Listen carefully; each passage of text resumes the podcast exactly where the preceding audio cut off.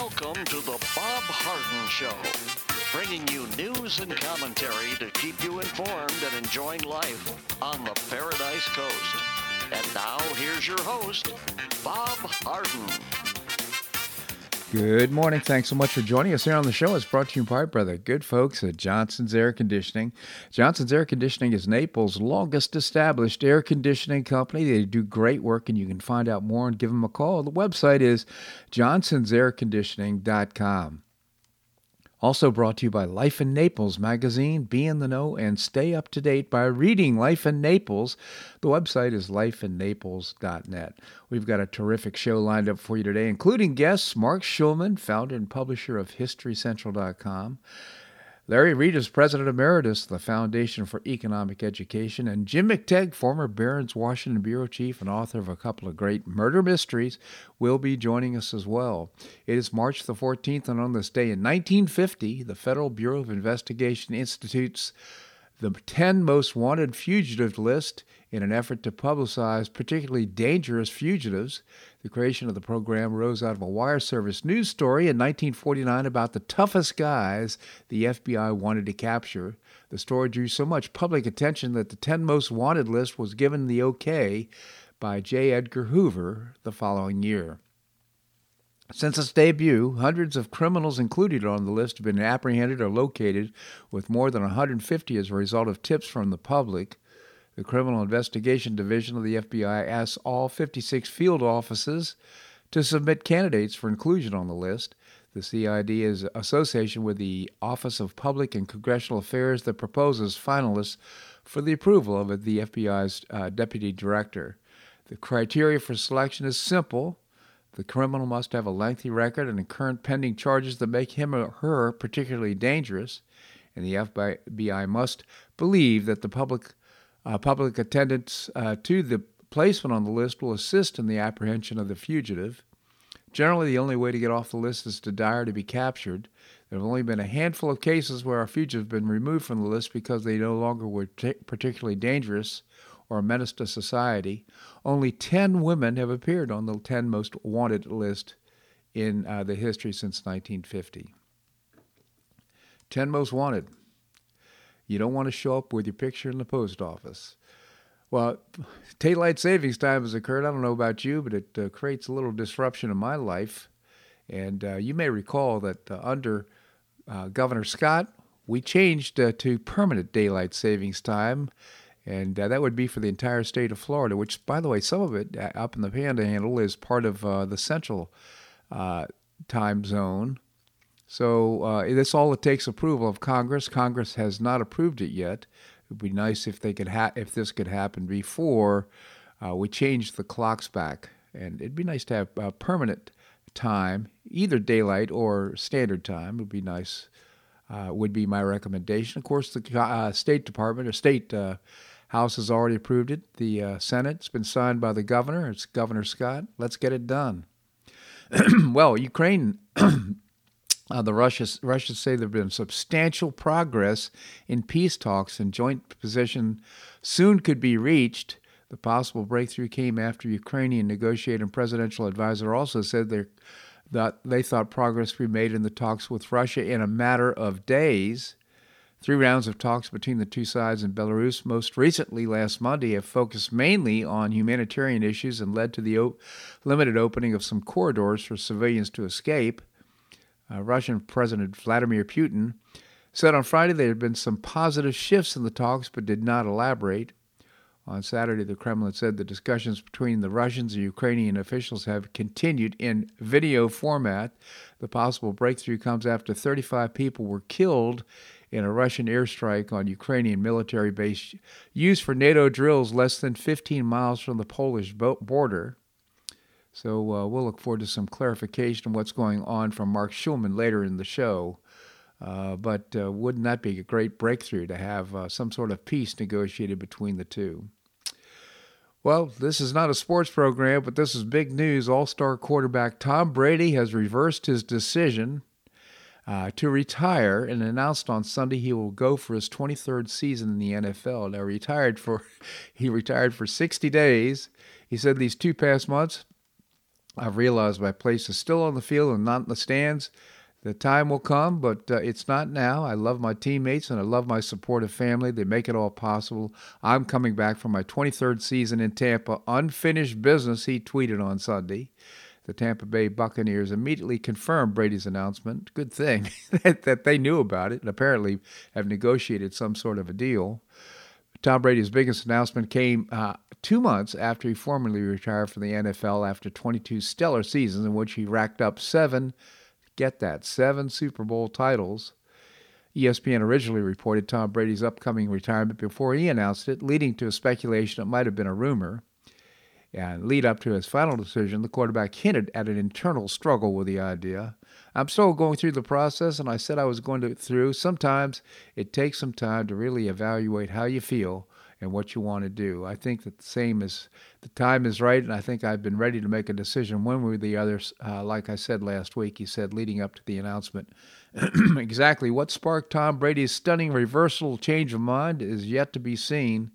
But nevertheless, it's made a lot of people here happy here in Florida that uh, he's going to be playing another season. Not so sure everybody around the league is happy, though. Well, possessing more than two ballots in Florida now will become a felony under a bill passed by state lawmakers on Wednesday. The offense was a, previously a misdemeanor in the state under a 2021 law, but the more serious classification in the new legislation will make it pu- punishable with a fine of up to $50,000 and five years in prison. Uh, Florida Governor Ron DeSantis has indicated he will sign the bill into law the ballot felony is just one part of a bill that aims to reform certain elements of Florida's elections. The legislation will also establish a first of its kind election police force for the U.S., which has raised concerns about its possible impact on voters. the uh, November press release that announced his intention to oppose the legislation, DeSantis said the measure was aimed at bolstering election integrity in the state. Again, Governor DeSantis demonstrating his wisdom in uh, what's going on. Uh, we have great election results here in Florida, and by that I mean uh, very little, if any, fraud going on, unlike other states uh, like Wisconsin, Michigan, Pennsylvania, Georgia, and some of the uh, swing states that uh, had so much fraud, and still being reported, by the way, and processed. Well, in the shadows of Russia's war on Ukraine, a former President Donald Trump declared Saturday night it was time to clean out the rot of our failed foreign policy establishment as he slammed his successor, Joe Biden, as, an unf- as unfit for office. I don't know if you saw the rally. We watched it on Saturday night. It was cold there. Holy moly, it was really cold. He only spoke for an hour, which is typically takes another half an hour, but uh, people showed up in droves. There must have been 20,000 people there, uh, but the, the, temperatures were in the 40s, if you can believe that, and they must have been standing there for several hours. Under Joe Biden, America is neither feared nor respected, he told a jam packed, raucous rally on uh, freezing night in Florida, Florence, South Carolina. There's been a time when our country has been treated this way. It's right now. Our countries, uh, our countries are, uh, other countries are lecturing us and telling us what to do. He said. And that's why we are seeing chaos and mayhem and bloodshed all over the world. America's 45th president sounded even more like a candidate for president again in 2024, blamed the entrenched bureaucracies of the State Department as security establishment for allowing Russia's aggression on Ukraine. And while we need to help stop the brutal invasion, we also have to clean out the rot of our failed foreign policy establishment, he said. It's indeed rotten to the core before those these total lunatics lead us down the path of national ruin and World War III. Trump said he was confident that Republicans will ca- recapture both chambers of Congress in November in the midterm elections and provide a counterbalance to uh, progressive policies flourishing under Biden. If we are united, the tyrants we are fighting do not stand a chance, he said. As he has called and said in recent rallies and appearances, he relentlessly pounded the current president and his policies for rising inflation and energy prices, soaring crime, and open border and failed leadership on, on the world stage. We have a president in the most important time in history that is both physically and mentally challenged, he said. We're losing our country no different than if we lost a war. Trump said he was the only U.S. president in the 21st century to avoid Russian invasion on his watch. And uh, that's certainly true. He urged the Biden administration and Europe to be more tough with Putin and not take military options off the table. The U.S. must make it clear to Putin that he has two choices negotiate peace right now or else face blistering consequences, he said. Donald Trump, I'm sure he would have uh, gotten Putin's attention. He probably would have said, hey, don't do anything because I've got you in my focus. Do not disrupt things that are happening in Ukraine. Nevertheless, all of this has happened. Of course, Biden appears uh, weak. So, whatever old Joe Biden may be, uh, he in his dotage, he sure has become a whiner. At the White House, at the House Democratic Caucus issues one uh, conference on Friday, Biden lost his temper, shouting that he was sick of this stuff. that is, American blaming him for inflation that the far left policies have caused. That wasn't all that was the ostensible president was enraged about, however. In the same speech, he fumed that Americans just didn't understand the great job he's doing. Biden opened this particular gambit with a full th- uh, full-on threat. I'm not saying we're over. We're just getting going, he said. It's quite clear that at this point, the American people and the world at large would be a great deal better off if he didn't do anything for the rest of his sorry term, but no such luck. His handlers are just getting started. That means more pain in the offing. And lot, we have a lot of work to do, Biden continues uh, semi coherently, but never forget what we've accomplished together so far. Oh, we won't. Hyperinflation, skyrocketing ga- gas prices war in Ukraine, a botched withdrawal from Afghanistan, and the emboldening American enemies worldwide, the ensure, uh, of the uh, southern border, erasure of the southern, southern border, unknowable numbers of criminals and terrorists streaming into the country. Who could forget that, Joe? But as far as Biden is concerned, he isn't riding high in the polls right now because the American people just aren't capable of grasping his magnificence. And by the way, the American people just trying to stay above water just don't understand this. You tell them that the American Recovery Act was, and they look at it, you're like, what? What are you talking about? Understandably, they're not like my family mom, dad, four kids, grandpop, living in a house in three bedroom split home, just every single day trying to figure out how to put enough food on the table, even when things are okay. Well, and on this anniversary of the American Rescue Plan, let's be clear, we did it alone without one single solitary Republican vote, said Biden.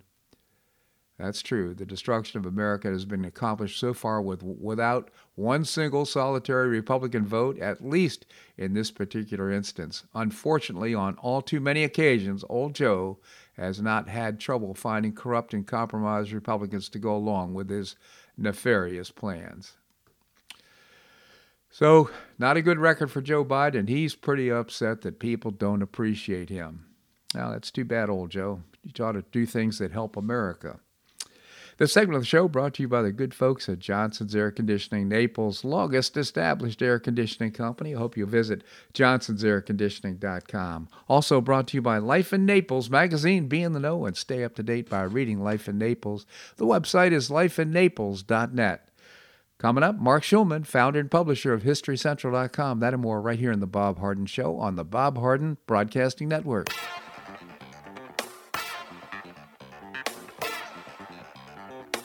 Stay tuned for more of The Bob Harden Show here on the Bob Harden Broadcasting Network.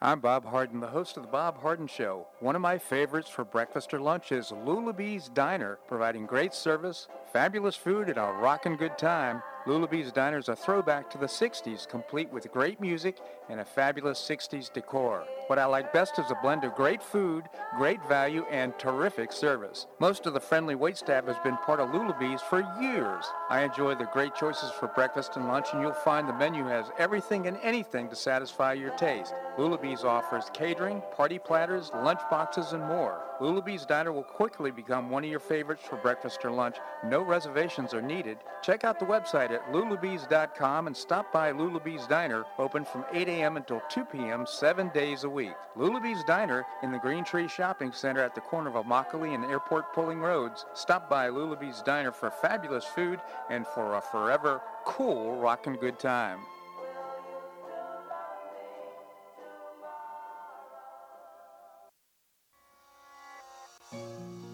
Collier County Sheriff Kevin Rambosk says the number one reason the elderly become victims is isolation. The Collier Senior Center goes a long way in keeping seniors connected with the community and with each other. The Collier Senior Center, located at 4898 Coronado Parkway in Golden Gate, provides comprehensive information regarding services and resources that affect the quality of life of older adults and their caregivers in Collier County, empowering them to maintain independent and meaningful lives. Here's Esther Lully, Director of Collier Senior Center. Everyone, every senior is welcome. There's diversity there. It's vibrant. It's a caring atmosphere. So there's a reason we offer the services and programs that we do. We want to help enrich the lives of senior members and provide support to their caregivers. Want to find out more? Visit collierseniorcenter.org. That's collierseniorcenter.org. Or call the Collier Senior Center at 239 252 4541. That's 252 4541.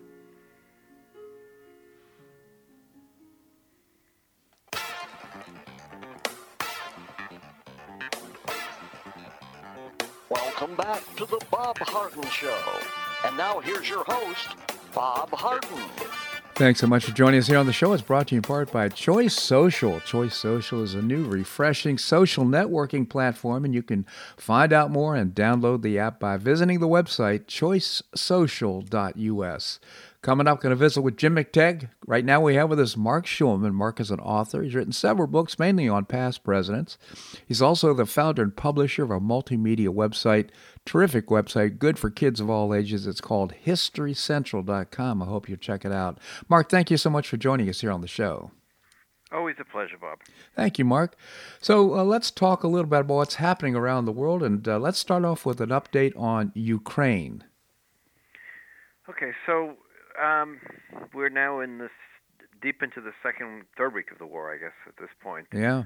Um, the Russians have ground forward, but have not achieved uh, really any of their aims so far. They've they've gone from a swift victory now to to taking the model of um, Chechnya or Syria, and the way they are going to achieve victory is by destroying the cities. Um, and that's what they seem to be doing. Human life has no no apparent uh, value, no apparent concern. War crimes are taking place on an hourly basis. Uh, they're in little towns that they're they're capturing, they're going out and shooting people. I mean, you know, I'm not I'm not quite sure how far the line between them and the Nazis are at this point, which is surprising and hard to say. Hmm. Um, but um, you know, it's um, meanwhile the Ukrainians are putting up an unbelievable fight and they're getting a lot of American and British and everybody's arms, um, which is making a big difference. And the Russian army seems to be nothing like everyone suspected it would be. So I read one report that uh, there are negotiations go on by apparently some sort of Zoom uh, uh, outfit. Uh, there, right, there are negotiations going on at the moment. It's not clear where they're going to go. You know, it's look the bottom line: there's only one person who can decide to end this war, and that's Putin. Um, but he'd have to give up on his dreams in order to end it on, a, on a, any sort of way that, that's acceptable to the Ukrainians. So I don't know. Um, I'm, you know, I don't want to fight to the last Ukrainian. So it's very difficult for to express an opinion. Yeah. Um, in that sense, but um, unless the Russians are defeated, we're in for additional difficulties. Let's put it that way. Yeah, I mean, uh, Zelensky said, "Look, we're going to fight uh, to the last man or woman." In other words, so if you come here and uh, decide that you're going to kill us, you're going to have to kill us all because we will fight until the end, and uh, you'll end up here with barren land and no people if, if you want to uh, take over Ukraine. So, uh, I mean, he is speaking for the people, and he's extremely outspoken in terms of what he wants to accomplish. I thought I, I thought I read that Putin said that you know we probably can uh, reach some sort of negotiation or, and settlement here in the next couple of days. Well, there there was one there was a report that said that that, that negotiations are are more favorable, and Ukrainians are claiming the Russians are not making the same demands. We don't know. I mean, the issue, of course, is Putin needs a way down because mm-hmm. his plan didn't work. On the other hand, is you know what would be that that plan down? I mean, for the for the Ukrainians to agree not to join NATO for the next 10 years, well, NATO doesn't really want them in the next 10 years. On the other hand, he's created an enemy. You know, if Ukraine could have been a friend of Russia, now they're enemies of Russia. There's no way. You, there's no two ways about it. You don't kill innocent people the way he's been doing, and then say, "Oh, it was just an accident." Yeah. Well, you the other the other thing is he uh, apparently attacked an airbase that's been used for training of uh, uh, people in NATO, about 35, I guess, 15 miles from the border of Poland and uh, uh, apparently that that was bombed. 35 people killed. I mean it, here's the problem is that sometimes that you can by mistake or get very close to or have some sort of misunderstanding about what happened that escalates the thing into a total world war. Right. Absolutely. Look that's the danger. That's the danger we're, we're under. Listen if, if putin didn't have nuclear weapons uh, i would think that at this point we would have uh, we would have um, intervened on the side of the ukrainians i mean how long can we watch people being massacred? Mm-hmm. Uh, civilians. I'm not talking about the army is the army, but civilians being killed indiscriminately and do nothing. I mean, we've done that before. Obviously, we did that in Syria. Uh, we did it in Grozny, but in that case, it was uh, a civil war. So we've certainly done it before, but now it's being done, you know, on everyone's living room screens or computers or however you want to look at it, every minute of the day, practically. But you know, Marc, what's so, interesting about this is that there are other places, civil war that's uh, around the globe in Africa and other places, Ethiopia, if I'm not mistaken, where people are there's genocide going on, murders, killing all the time. so much of this is is shaped by uh, the mainstream media and the news outlets and what they focus on. Well, yes and no. I mean, you, you're right. There are places in Africa where there have been civil wars, where people are being killed. But two things make this very, very different. Number one, you have a independent country being invaded by another country. This isn't a civil war. Mm-hmm. This is an invasion of an independent country with a democratically elected government, with a government that is recognized by uh, most of the world as being democratic. Um, I wouldn't say corruption free, but with a lower, with less and less corruption every year. Uh, a country that wants to be part of the European Union, whose um, you know there are a lot of uh, in the world that I'm in, the other side of the world, I'm in the programming world. There are lots and lots of programmers in in Ukraine, and uh, there's an involvement of American companies and backends being done in Ukraine. This is not some place far off, um, and it's you know here was a telegraph situation where the president of the United States knew in advance, warned the world that that Putin was going to do this. Most people didn't believe him. Um, but the reality was this is what he was planning to do, and he did it and broke all the norms. Uh, the only other time there's norms of, of norms that were created after World War II were broken in this sort of way was Saddam Hussein when he invaded Kuwait. Mm-hmm. And what was the result of that? The world, including the Russians, joined forces and pushed Saddam Hussein out of Kuwait. Right. The first Gulf War. Uh, because the world would not accept the idea that one sovereign state could take, you know, invade a second sovereign state and occupy it because the whole basis of the UN and everything that's been built since World War II is that, that sovereign states are sovereign states. Civil wars they get more complicated, obviously. Yeah. And um, you know, do when and how you intervene in a civil war is a very problematic issue. But here, there's no. You know, look, listen. There's there's no legal issues here. There's you know the worldwide boycott against the Russians is 100% uh, legal in the sense that they totally violated all norms of international law by invading a sovereign country.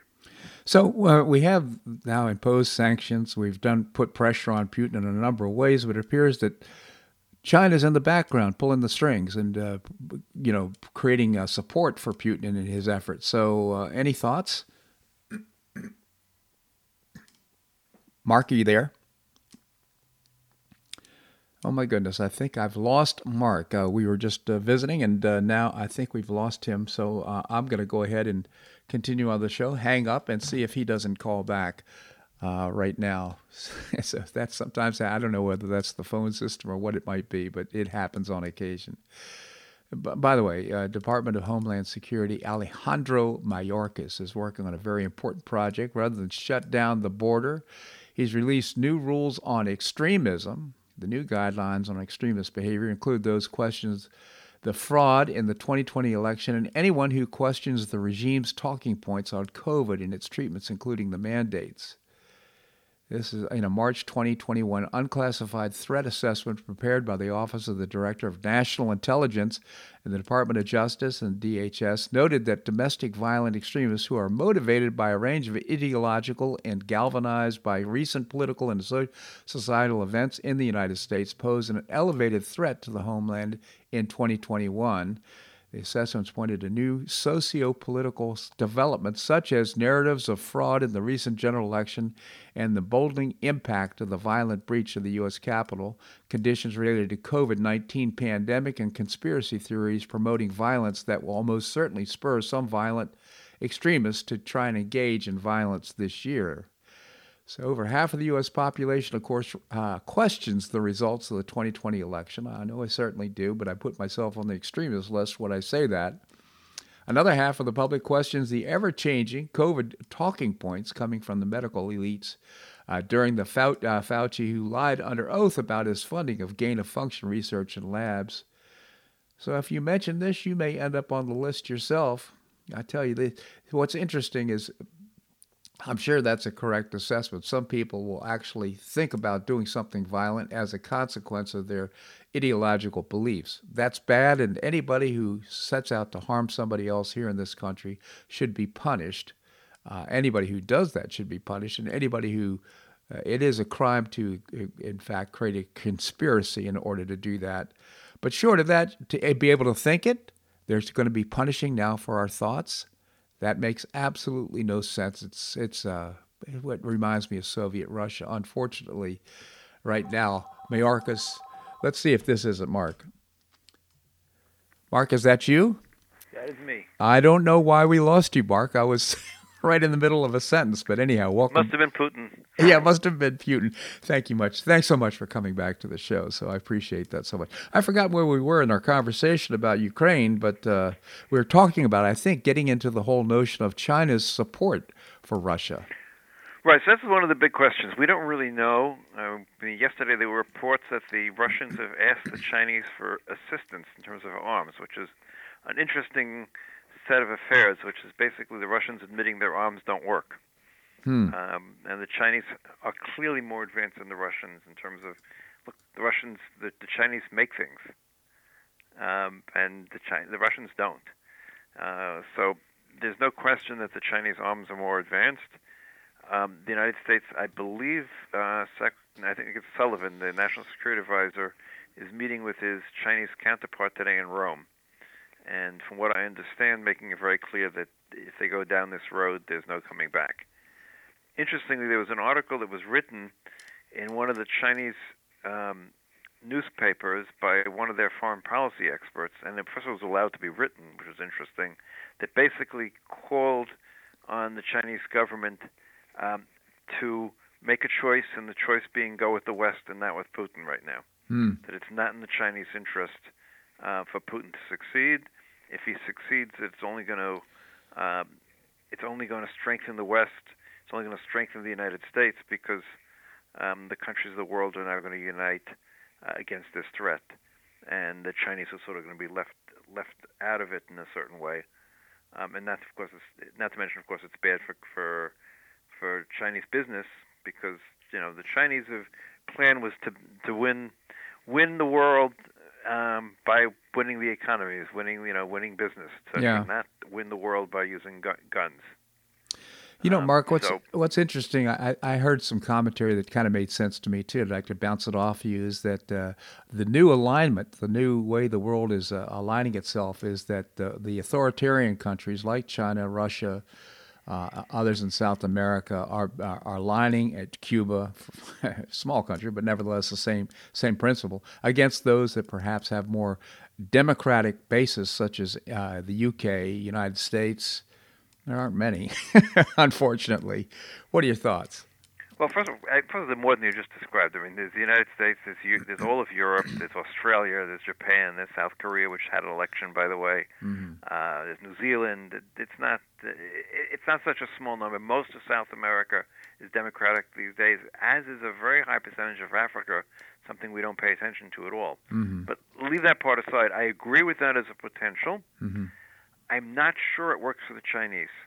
That's the question. We, Mhm. You know, on one hand, um, the Chinese are interested in the United States not being as strong as it once was. They don't want the United States to dominate them, and all of those sort of things. But on the other hand, in terms of an economic system, the Chinese need need access to all of the markets of the world in order to sell their goods. Mm-hmm. Uh, so, if the China, China, uh, China and Russia together make a very not successful economic pair, let's put it that way. Hmm. So, you know, we, we can. It's an interesting thought, and it makes a certain amount of geopolitical sense, but it's very problematic in terms of yeah. uh, for the Chinese because the Chinese really base all of their goals on uh, on succeeding economically um, and to some extent scientifically and all those other ways. If they cut off from from the West because they've picked this this path, um, they're in really deep deep trouble. Yeah, that you make such So- an interesting point, Marc. That's so interesting. Uh, uh, speaking of which, uh, how are what's happened to this uh, this uh, real estate debacle that's been going on in China? In, in other words, I'm getting to the point of the strength, financial strength of China right now. What's going on? Um, there, it's it's going on. It's still going on. There's still a lot of difficulties. There's a lot of possibilities of bankruptcy. To be quite honest with you, it's it's sort of past. You know, like everything else, the everything in the world has been relating to Ukraine, and I'm quite honestly only seen things in the peripheral about it in the last couple of couple of um, last two weeks. But Yep. the the issue the issue has not been solved. Look, they have a fundamental problem, which is there was overbuilding, and they have a they have a population that is shrinking. You know, that's one of the things that um, we just don't think about it enough. We think about China being this huge country with infinite number of people, but right now, every single day, more people are retiring in China that are being added to the workforce. Yeah, and it's a big and problem. They don't, you know, they don't have immigration. That's we right. always did really well because of the immigration to the United States. That even as our birth rate dropped, it was compensated by immigration. We Yeah. need to be thinking about that some more um, because we need more immigrants in order to for the United States to continue to grow economically. If we care about that, we do care about it, but they need to be legal immigrants, in my that's a opinion. different story. But hey, listen, I'm not, I'm not, I'm not talking about the legal and not legal. I'm talking about the fact we need to increase immigration. You know, it was cut back tremendously during the Trump era. Yeah, no, I, I I agree with that, and we absolutely So, do. But we also you know- also should should have some sort of a merit system that so we decide who comes into the country. In my opinion, but uh, you're absolutely right. I totally agree with your point that we need because our birth rate has declined substantially. We are in big trouble if we don't have immigration. Right, absolutely. I mean, all of Europe, Japan, have all have these problems. The United States doesn't have the problem. Theoretically, it didn't have the problem because of immigration Right, throughout its history. right. And there's, people still want to come to America for all of, that it represents. So we have to find a way of increasing legal immigration, um, and therefore keep the country growing in that sense. Absolutely. And someone who's in America as a legal immigrant, there's no none of the issues that, that surround the illegal immigration are an issue if they're a legal immigrant. Right. So, but that requires, you know, uh, so many areas. It requires a national will. It requires understanding what our responsibilities are, what we want to accomplish, what the goal goals are, and there's there's so little of that. Well, we need we need our legislators to put on their big boy pants and start making. No, start no, no, they're not interested in big boy. They want to just attack each other over nonsense. That's true. That's true. So, uh, Marc, what's going on with COVID? COVID. First of all, COVID. We can't talk about COVID without talking about China right now, because COVID seems to have finally hit China in a serious way. Numbers are hard to get, but the Sichuan province, which is the area where, where basically iPhones are made and all all the electronics, is now on total lockdown Hmm. because of the numbers of um, of COVID cases. So what the world doesn't need right now is an additional factor in its um, supply chain being disrupted even further. Um, you know, we can expect some real problems in the world going forward right now in the next six months, just from the supply chain issues. And we had the issues, we had the issues from COVID. Okay, that's one set of issues, but those mostly were until now were were, were sort of you know things going to the wrong places, wrong time, ports, and all those sort of things. Now we have China, which has been a major producer of everything. If they go into lockdown, that's a big problem. We have the problem of the wheat supply, primarily from Ukraine, but also from Russia, which has fed a good part of the world. And if if Ukrainian wheat is off the market, um, that's going to be a significant problem to the food supply all over the world. And And of course, we fertilizer. have the- And then we have the oil problem, which is, you know, if if you take off the Russian oil as much as you can, it's difficult to make up for it quickly. Let's put it that way. Yeah. Uh, so all of these things are obviously solvable. I mean, I think the United States could probably be producing a lot more wheat than it does. We can stop paying farmers for not uh, for not farming and instead let them farm. Um, but um, that doesn't help in the six month uh, horizon. Let's put it that way. Yeah. Now, what do you hear about this? Uh, I think they call it Deltacron now, a new variant that apparently is emerging for COVID. Yeah, it's it's it's troubling. We don't really know enough. In other words, Deltacron, if it has the um, if it has the ability to get people sick like the Delta version and the ability to spread like the Omicron version, and then that's the last thing we need in the world right now. Yeah. Um, so, uh, look, you know, one of the biggest problems we have all over the world is no no country is exempt from it at this point except China, which does its own thing. Is we're all so tired of COVID. We don't want any restrictions. We don't want anything that interferes with our lives in any which way. We want to go about our lives as if there is no, not COVID. And the problem is, it's not quite the case. And you know, people there approximately a thousand people a day are still dying in the United States from COVID. Mm-hmm. Um, in the world, we've we've had these outbreaks again. Numbers are rising again in Great Britain and in Germany. They've risen for the last five weeks in a row. Um, so we don't have good answers. We all are tired in every which way. And suspicious. Um, we're, we're also suspicious of the information we're getting from public health officials and politicians on this front as well. So the, there's that as well. Well, absolutely. But, you know, part of the suspicion was created by people who like being suspicious. So it's it's, it's oh, a, Marc, it's, you it's know, the opposite the, of virtuous circle. Let's and, it well, there's also the issue of uh, obfuscation and uh, not giving full disclosure and Well, transparency. but, well, but the other part of the issue is, and, and this is people don't understand enough, is that one of the problems with a disease like this, or any sort of emerging problem, is that no one has all the answers. Right. So what I tell you today, you can come, you know, a month from now, you can say you were completely wrong. And yes, I was completely wrong because we got it wrong because we don't have all the answers. But Marc, wouldn't it be refreshing to have somebody say, you know, we're, we're not sure about this information right now. So instead of that, there's there's uh, declarations about what we should do based on, in, in many cases, we look back and say, well, was it correct information? So I think that really harms the credibility of uh, uh, public health officials in a big way. And I think it could have a major effect on, on our health here in the United States, around the world. Uh, Marc, as usual, we have uh, less time than we have information and, and, issues to talk about, but I genuinely appreciate your commentary here on the show. And I want to remind our listeners to visit HistoryCentral.com, multimedia website good for all, kids of all ages, including you and I, HistoryCentral.com. Marc, thank you so much for joining us. Okay, take care. My pleasure indeed. All right, coming up, we're going to visit with Larry Reed. He is the president emeritus of the Foundation for Economic Education. That and more right here in the Bob Harden Show on the Bob Harden Broadcasting Network.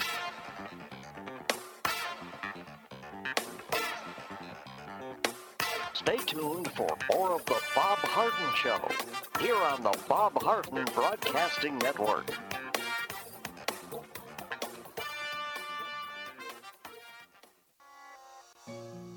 Do you suffer with chronic pain and discomfort? After back surgery, I had painful tendons and muscles and difficulty standing upright. On a referral, I visited Dr. Alec at I Am Designed to Heal, Naples' only vitality and longevity practice where acupuncture, medical massage, energy healing, and integrative holistic medicine are harmonized to create a one of a kind restorative experience. After only two visits, my pain began to dissipate and I could stand and walk more upright. It was amazing. I plan to continue my treatments to enhance my sense of well being. Don't suffer needlessly with discomfort and pain. Improve your quality of life. See for yourself and make an appointment by visiting the website iamdesignedtoheal.com. That's iamdesignedtoheal.com, or you can call or text Dr. Alec at 239 322 3817. That's 322 3817. Visit iamdesignedtoheal.com for an amazing, one of a kind restorative experience. You have questions about your retirement? Ameriprise Private Wealth Advisor Jason Nardella with Nardella Financial Group, a private wealth advisory practice of Ameriprise Financial Services LLC, can help. With the exclusive Confident Retirement approach, you'll work together to develop a retirement roadmap to get you where you want to go. Call Nardella Financial Group today at 239 325 1041. That's 239 325 1041. Office is located at 9015 Strada Stell Court, Suite 103, Naples, Florida. The Confident Retirement Approach is not a guarantee of future financial results. Investment advisory products and services are made available through Ameriprise Financial Services, LLC, a registered investment advisor.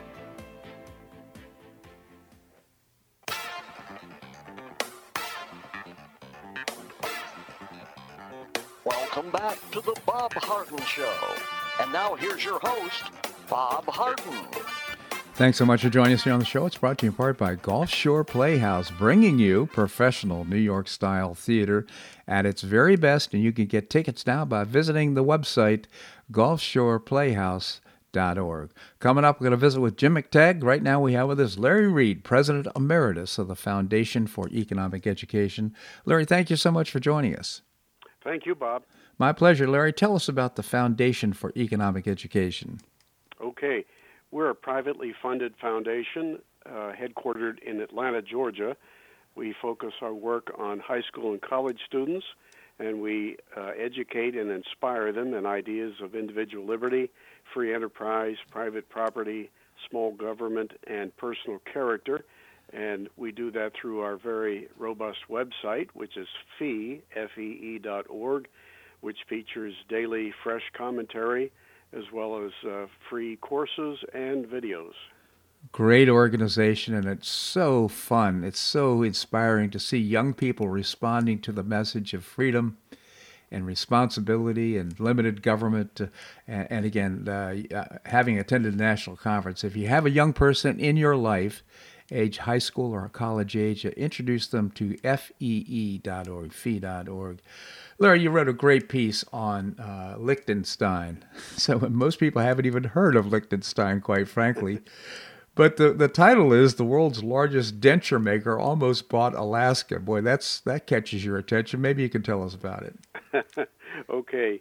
Uh, Liechtenstein is a tiny microstate in Europe. Europe actually has about seven so-called microstates, very tiny countries whose origins, in many cases, go way back uh, hundreds of hundreds of years to mm-hmm. uh, the Middle Ages. Uh, in Liechtenstein's case, it's nestled between Austria and Switzerland. It's about 62 square miles with uh, almost 40,000 people, and it has the highest per capita GDP, gross domestic product, in the world, about $180,000 per person. Wow. And that's because there are a lot of very wealthy people who live there. And they do, they live there simply because uh, the tax rates in Liechtenstein uh, are very favorable, far lower than they are in the rest of Europe.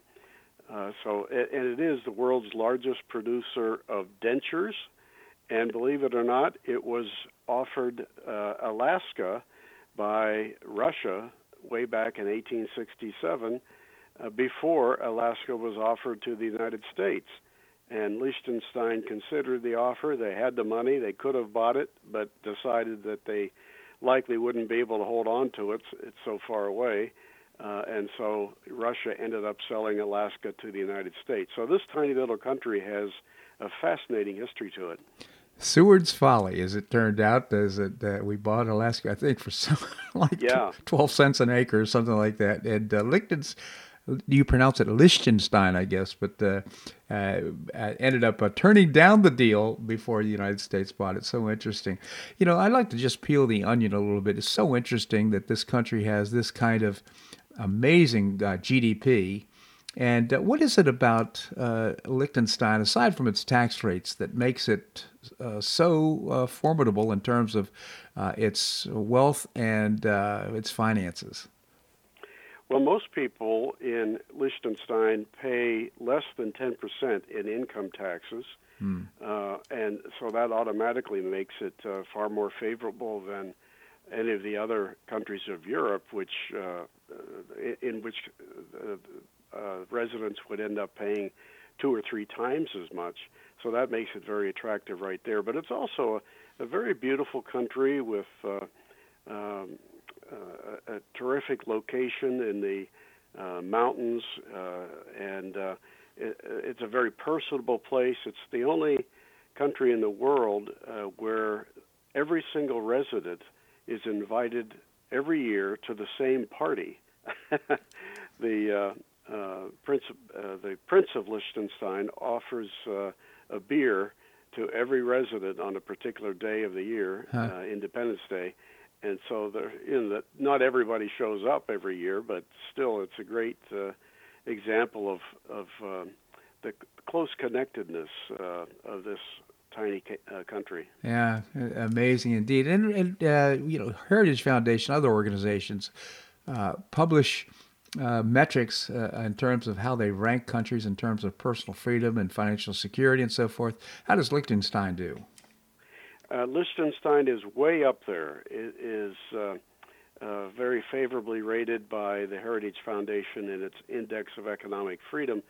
although it doesn't assign a particular rank, uh, to Liechtenstein, it does point out uh, in its report that uh, the country has tremendous flexibility and openness to global commerce, minimal barriers to trade and investment, a very straightforward, transparent, and streamlined regulatory system, very high levels of political and social stability, a sound and transparent judicial system, and very secure property and contract rights, the very kind of um, environment you would want to have if you want uh, people to start businesses or if you want to attract businesses from other parts of the world.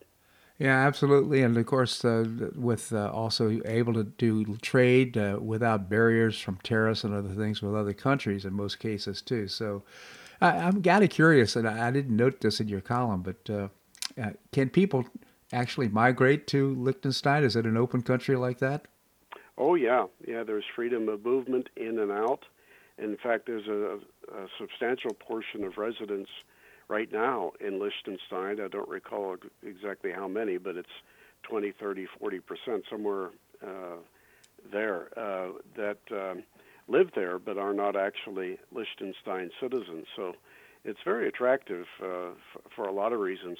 Also, uh, their gift and estate, estate taxes in Liechtenstein are uh, very favorable when compared to those of other countries. For spouses and children, the gift and estate tax rates are under 1%. Yeah. So basically, you can inherit stuff and almost uh, owe nothing on it. I read all your column. I'm saying, man, oh man, I bet you there's a lot of people that would consider repatriation or consider uh, making a move. yeah. based on that information. Well, that's that's a big reason their GDP is so high because uh, people who have generated wealth in other countries uh, decide, hey, I'm not going to give the government 60, 70% of it. I'm going to move to Liechtenstein so I can keep more of it. Yeah, back to the point about the uh, Foundation for Economic Education, though. Again, this, this column is so instructive, not only new information about a country we don't know a lot about, but also helping to demonstrate why there is financial success and why countries do well and when some countries don't do well.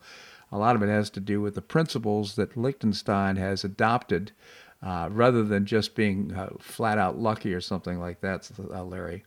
Fee.org yeah. is. Go ahead, Larry. I'm, I'm sorry. sorry. Well, the uh, French political philosopher uh, we know as Montesquieu, mm-hmm. I think, summed it all up pretty well uh, back in the 18th century. He said that countries are well cultivated not as they are fertile, but as they are free. Mm-hmm. In other words, it isn't the fertility of the soil or the presence of natural resources that determines the wealth of a country. It's the extent to which they freely put their human capital to work to solve problems uh, in a free free uh, environment. Absolutely. Larry Reed, again, President Emeritus of the Foundation for Economic Education. Fee.org is the website, F-E-E.org. Larry, thank you so much for joining us here on the show. Thank you, Bob. My pleasure indeed. All right, coming up, Jim McTague, former Barron's Washington Bureau Chief and author of some great murder mysteries. That and more right here in The Bob Harden Show on the Bob Harden Broadcasting Network.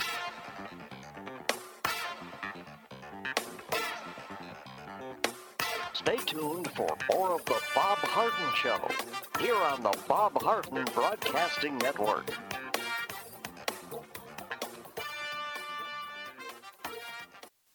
You have questions about your retirement?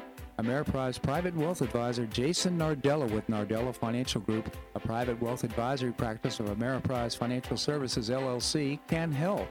With the exclusive Confident Retirement approach, you'll work together to develop a retirement roadmap to get you where you want to go. Call Nardella Financial Group today at 239 325 1041. That's 239 325 1041. Office is located at 9015 Strada Stell Court, Suite 103, Naples, Florida. The Confident Retirement Approach is not a guarantee of future financial results. Investment advisory products and services are made available through Ameriprise Financial Services, LLC, a registered investment advisor.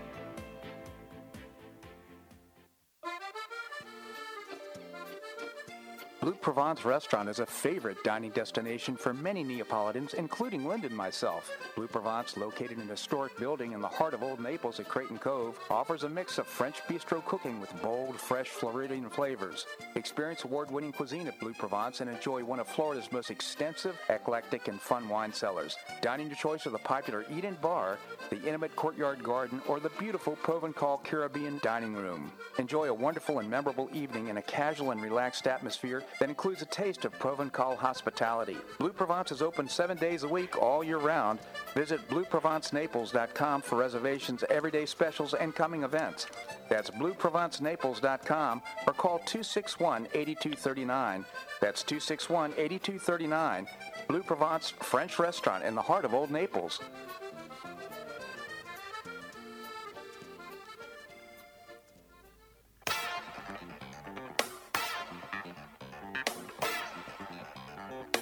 Welcome back to the Bob Harden Show.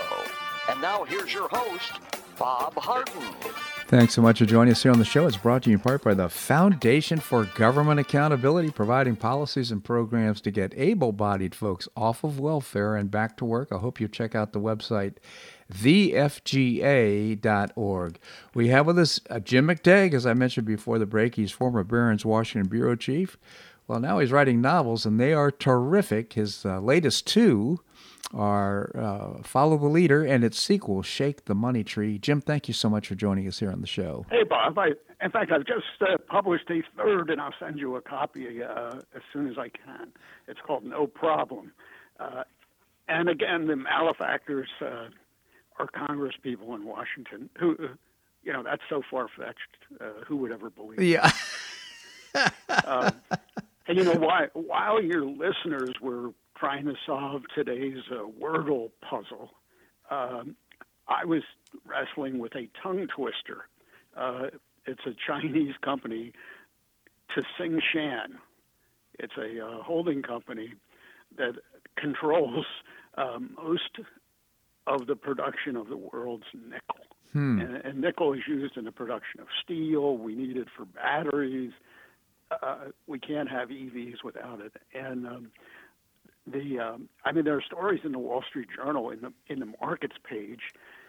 Uh, but when you consider the implications, this should be front page news because two implications. Uh, first of all, um, when Congress talks about making the U.S. independent with the manufacture of uh, chips and you know you, you name it, you know we can do it on our own.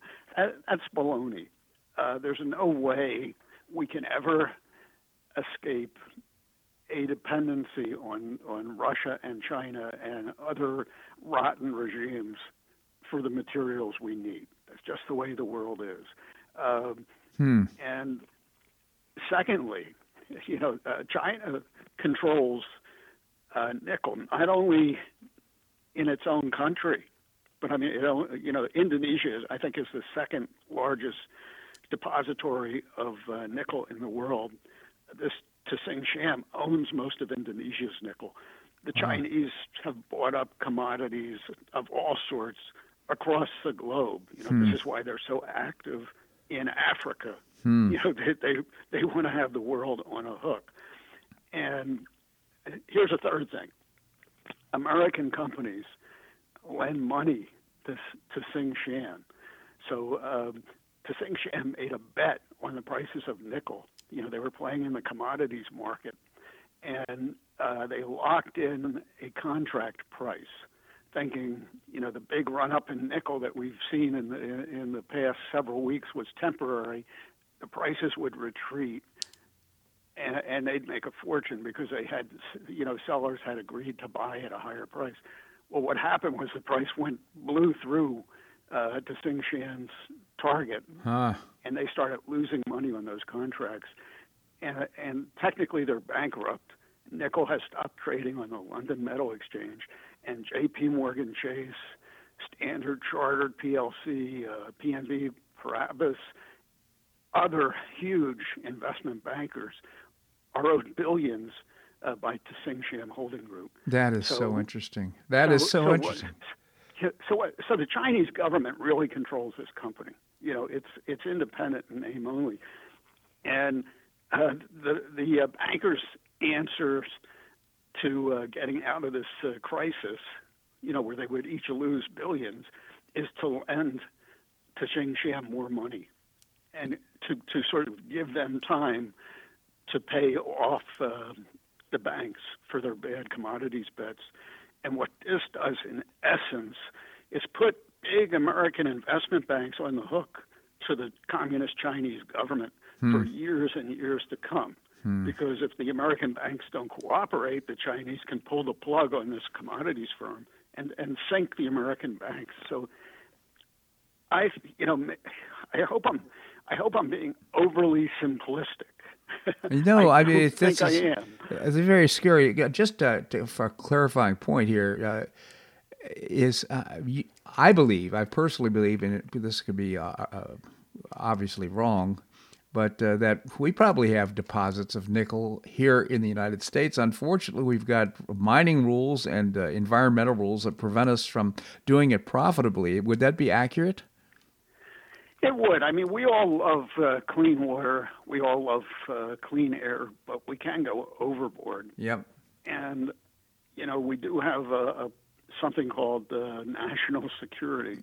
So you have to weigh uh, trade-offs.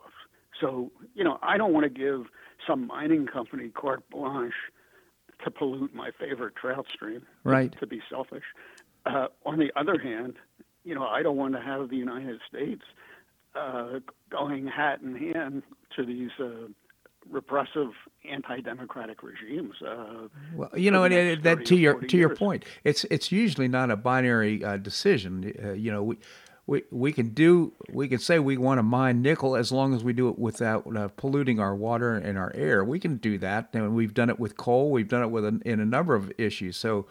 Uh, unfortunately, the Green New Deal folks have decided that it should be a binary decision, and you do one or the other. And it's unfortunate, but it's absolutely wrong. Yeah, I, I mean, you get to another point. The the Democratic Party's view of regulation is top down. The bureaucrats in Washington are the smartest people in the room, and you do it their way or the highway. Right. Where a um, a, a- more logical approach, a smarter approach, would be to give industry a, a, a set of instructions: don't pollute our streams, protect the environment, and let them figure out how to do it. You know, you you look over their shoulder and make sure they're doing something, but you don't dictate uh, every step of the process. And wouldn't that be better for national security? It would be. I mean, I mean, you can see a real world experiment in this type of regulation in the securities markets.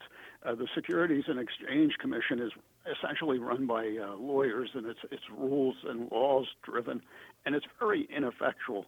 Whereas the uh, Commodity uh, Futures Trading Commission takes the opposite approach. They, you know, they they have a goal, an aspiration, and they tell private companies uh, you know, get to this, you know, this is what we want. You figure out how to get there. Yeah. And if you look, the CFTC is much more efficient, cost effective, and less repressive than the Securities and Exchange Commission, which, you know, constantly, uh, you, you have securities fraud uh, every day of the week, uh, despite, uh, you know, maybe 50, 60 volumes of uh, laws. It's ridiculous. Yeah, you've got vo- volumes of laws and a lot of restrictions on how people can behave in the industry who are quite honest, and then you have Bernie Madoff who ends up for years conning people out of it with his Ponzi scheme. So, all that for nothing, quite frankly. Jim McTague again, former Barron's Washington bureau chief, and what's the name of your new book, Jim? When's it coming out? It's called No Problem, and it's out now on uh, Amazon. And um, I will get you a copy so you can see how terrific it is. It's only it's 195 pages, so a really fast, exciting uh, read, and you'll never figure out who done it. Uh, great, Jim. I, I appreciate. It. Is it a sequel to uh, Shake the Money Tree? It is. It's a series, so it's a three-book series now. Follow the leader, shake the money tree, and no problem. All right, Jim. Really appreciate uh, your coming on the show. Thank you so much for joining us. Thank you, Bob. My pleasure indeed. Well, that's a wrap here in today's show. I hope you enjoyed it. We've got great guests lined up for tomorrow. Always appreciate your comments on the show. You can send me an email at bobharden at hotmail.com. Bobharden at hotmail.com. I hope you make it a great day on the Paradise Coast or wherever you are. Namaste.